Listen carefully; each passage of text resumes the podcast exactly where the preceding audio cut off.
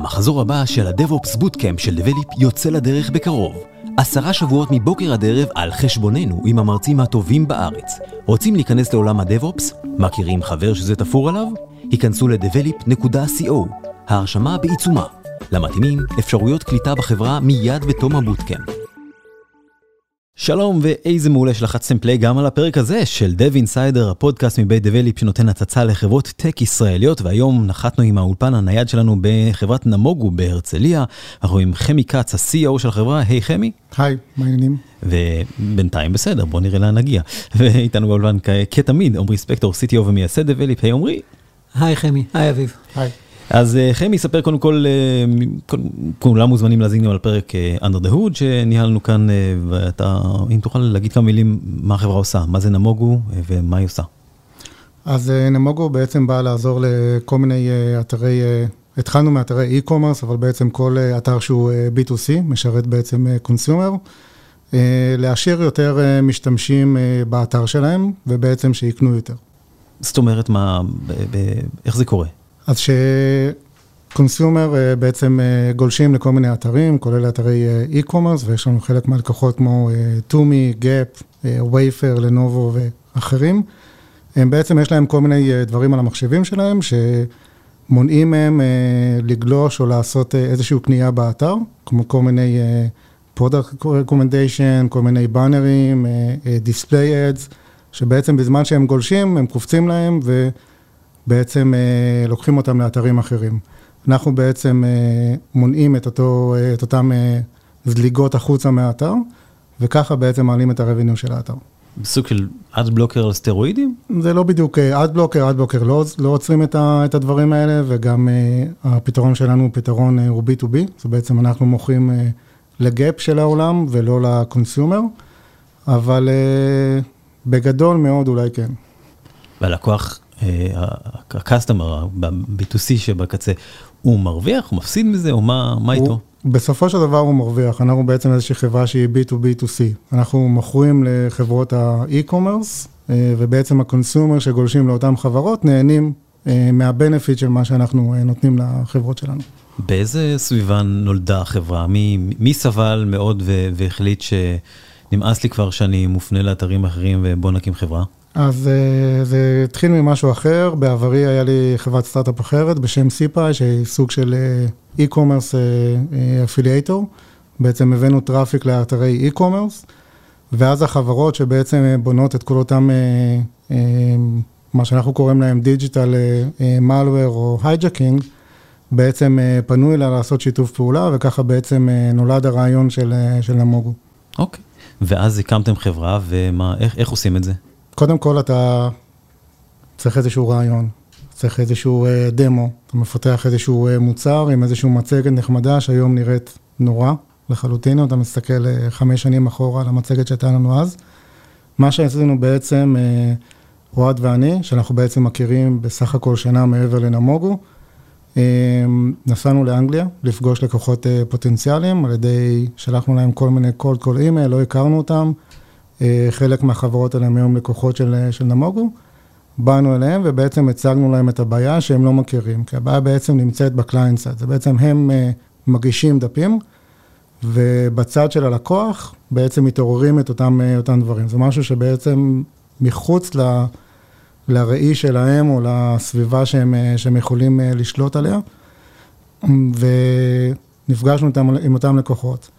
הסברנו להם על התופעה, הראינו להם כמה כסף הם מפסידים. ו... כמה?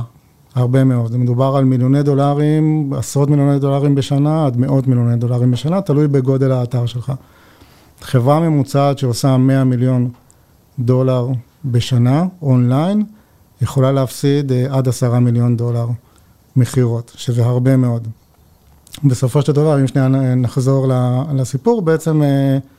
הם כולם רצו להיות לקוחות שלנו, חזרנו לארץ, ימי מלחמת צוק איתן, ובעצם גייסנו את הסיד מענה הראשון, שבסוף הפך להיות כמעט שישה מיליון דולר סיד. והצלחתם למכור על בסיס הרעיון בלבד, בלי, בלי proof of concept אפילו? אחר כך חזרנו בעצם, פיתחנו את המוצר כמו שהוא, אבל זה היה מוצר מאוד מאוד בסיסי, קוד שאתה נותן ללקוח שעושה את מה שהוא עושה, אבל... לנו דרך עדיין להראות את מה שאנחנו עושים, לא היה לנו דשבורד, שום ריפורטין, שום דבר, וככה בעצם עשינו את המחירות הראשוניות שלנו, ולאט לאט פיתחנו את שאר הכלים.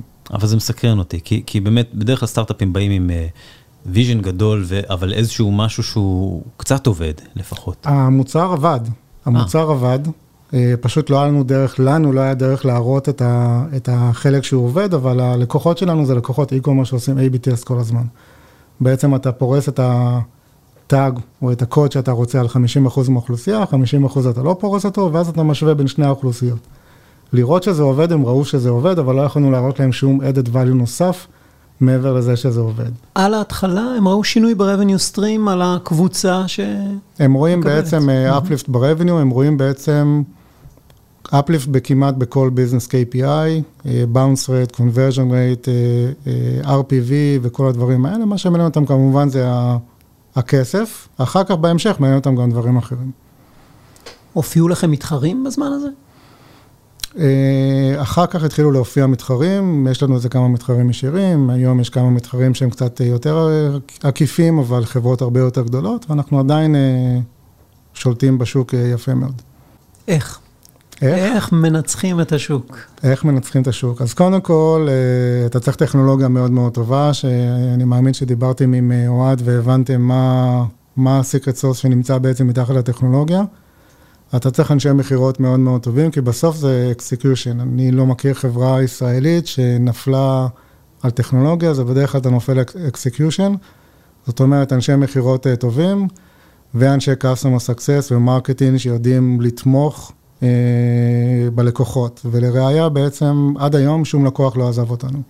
יש לנו אפס אחוז צ'רן בלקוחות שלנו, מדובר על לקוחות אנטרפרייז גדולים, לקוחות שמוכרים מ-חמישים שישים מיליון דולר אונליין רבניו עד מיליארדים, חברות שכולכם מכירים וכולכם קונים שם, באירופה, בארצות הברית ובלטין אמריקה, אנחנו משרתים את הלקוחות האלה גלובליים, זאת אומרת גאפ, אם אמרנו שהוא לקוח שלנו, זה גאפ על כל הברנדים שלו, בננה ריפבליק, אולד נייבי וכולם, מארצות הברית, לקנדה, לאירופה, ליפן, ואפילו בתוך, בתוך סין, וזה בעצם סדר הלקוחות שלנו.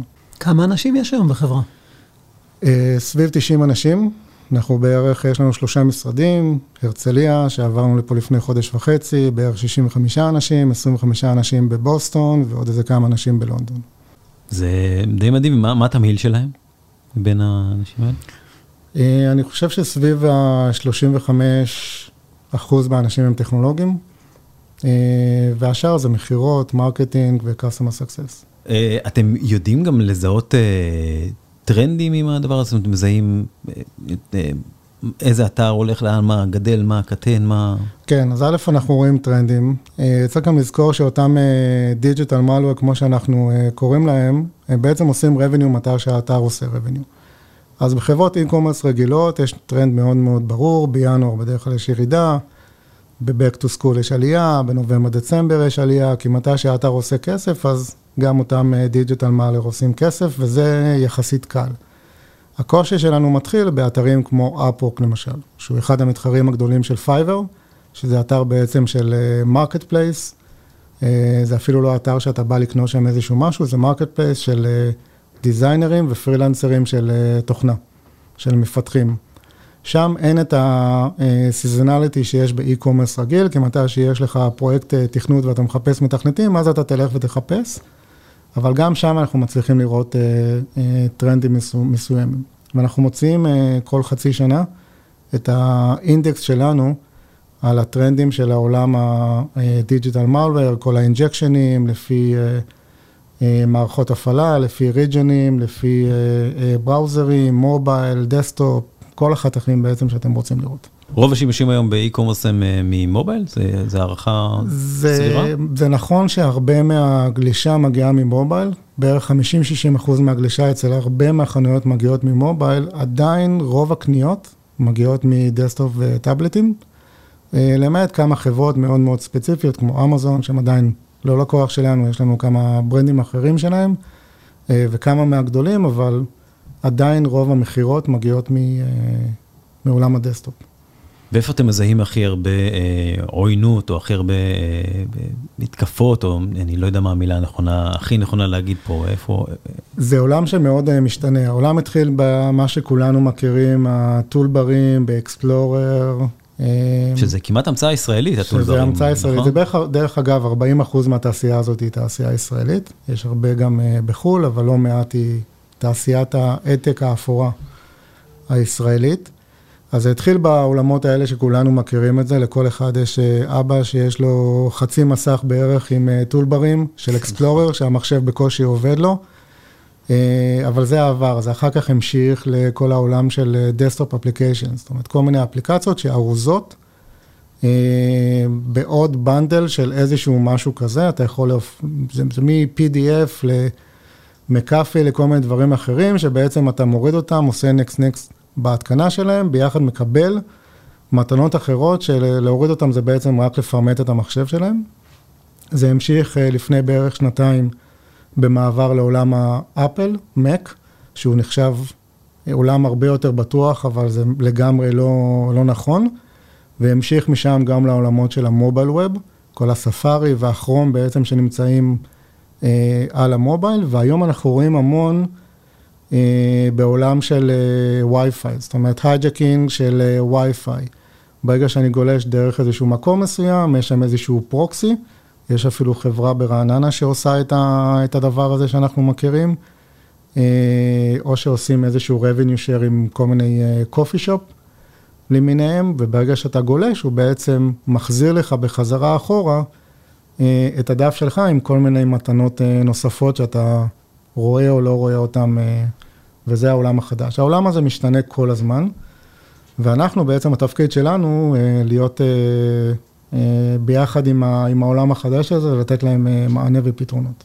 יש לכם מחלקת חדשנות, שמזהה דברים בעת שהם קמים בכדי שתוכלו, בטח שבמידה זה נורא מזכיר לי, לפחות קצת אנטיווירוס, ואת המלחמות של האנטיווירוסים, עם כותבי הווירוסים, שתמיד הם צריכים להיות, לזהות את הווירוסים איך שהם זה, ולשים מחשבים שנדבקים בקלות. אז אנחנו עובדים בצורה קצת אחרת, אין לנו פה שום אנשים שעושים reverse engineering לכל מיני דברים, אנחנו מסתכלים על דאטה. בסופו של דבר, אנחנו חברת דאטה, יש לנו המון המון דאטה, וכל החוקים, כמו שקראת להם, כמו אנטיווירוס, בעצם נוצרים אוטומטית על ידי Machine Learning, בעצם מהדאטה שלנו. אנחנו מסתכלים על פאטרנים ועל כל מיני סטטיסטיקות וכל מיני דברים כאלה, ולפי זה מזהים בעצם מה צריך לחסום ומה לא צריך לחסום. הרי אנחנו חיים בעולם מאוד דינמי, וגם העולמות של e-commerce, הם עושים A B טסט כל הזמן, וה-A B טסט הוא לאו דווקא מחולק ל-חמישים חמישים.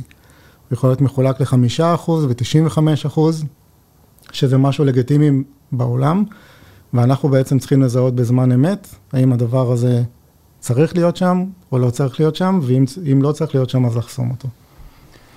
אתם היום הגורילה של השוק שלכם.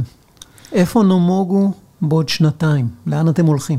אז הפלטפורמה שאנחנו בעצם בונים, הוא פלטפורמה הרבה יותר גדולה והרבה יותר רובסטית.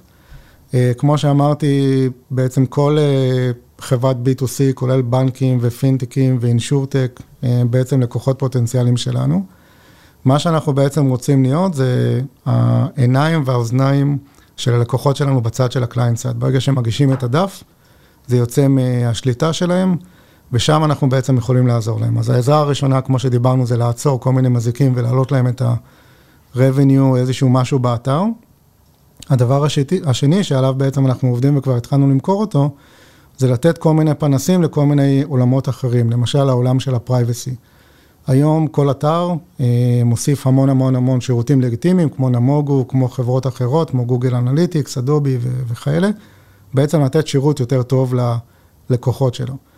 גם אותם שירותים יכולים לעשות כל מיני צרות, לפעמים בלי כוונה, לפעמים עם כוונה, למשל בעולם של פרייבסי.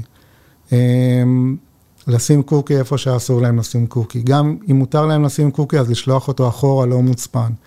להאזין לשדות שאסור להם להאזין, למשל קרדיט קארד שאתה מכניס או כל מיני דברים כאלה. אנחנו רואים את התופעות האלה, לפעמים זה באמת טעות של מתכנת, טעות מימה של מתכנת, ולפעמים זה איזשהו כוונה לעשות איזשהו משהו לפרק זמן מאוד מאוד קצר, ולקחת את הדאטה רק כדי לעשות איזשהו משהו איתו, וללקוחות שלנו, מכיוון שהכל קורה בצד של הקליינטס, אצל עשרות מיליוני אנשים, נורא קשה לעקוב אחרי הדברים האלה, ופה בעצם אנחנו נכנסים. אז כל מיני פתרונות כאלה, שגם נותנים פתרון בעצם לנהל את הוונדורים של ה-third party services, שהם מוסיפים לאתר שלהם, כדי לתת שירות יותר טוב. יש איזו מחשבה להיכנס אולי כפלאגין לבראוזרים או משהו כזה, או שזה נוגד את המודל העסקי שלכם, שאתם בעצם הולכים ל-בי טו בי? אז כן, זה די, די, די נוגד את מה שאנחנו רוצים, רוצים לעשות.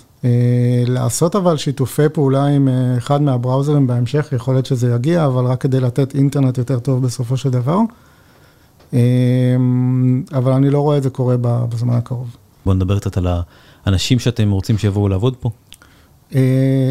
כן, אז האנשים שאנחנו מביאים לפה, זה אנשים שהם יצירתיים, יודעים לעבוד בצוות, אבל בעיקר אנשים עם ויז'ן. אין לנו בעיה לקחת אנשים מהצבא, שיש להם איזשהו פוטנציאל וללמד אותם, ובסופו של דבר האנשים האלה גם מביאים רעיונות מאוד מאוד טובים, ומצד שני גם לקחת אנשים עם המון המון המון ניסיון. בסופו של דבר, לכולנו יש מטרה אחת, והאנשים צריכים לעבוד ביחד, ולא משנה איפה הם יושבים, הם יושבים בארץ או בבוסטון או בלונדון. אני חושב שזה החוזק של, של נמוגו.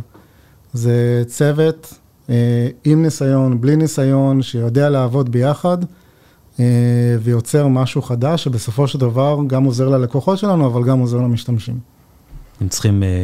קהל של אנשים שקונים הרבה, אתם מוזמנים לבוא אלינו הביתה, אני, אם עובר שבוע שאני לא שלוש פעמים בדואר לאסוף חבילות, הם מתקשרים לראות אם הכל בסדר. אני די בטוח שהחבילות שאתה אוסף הם לקוחות שלנו. אוקיי, בוא, בוא נצליב את זה, אולי אפשר לסדר איזה הנחה. בהחלט.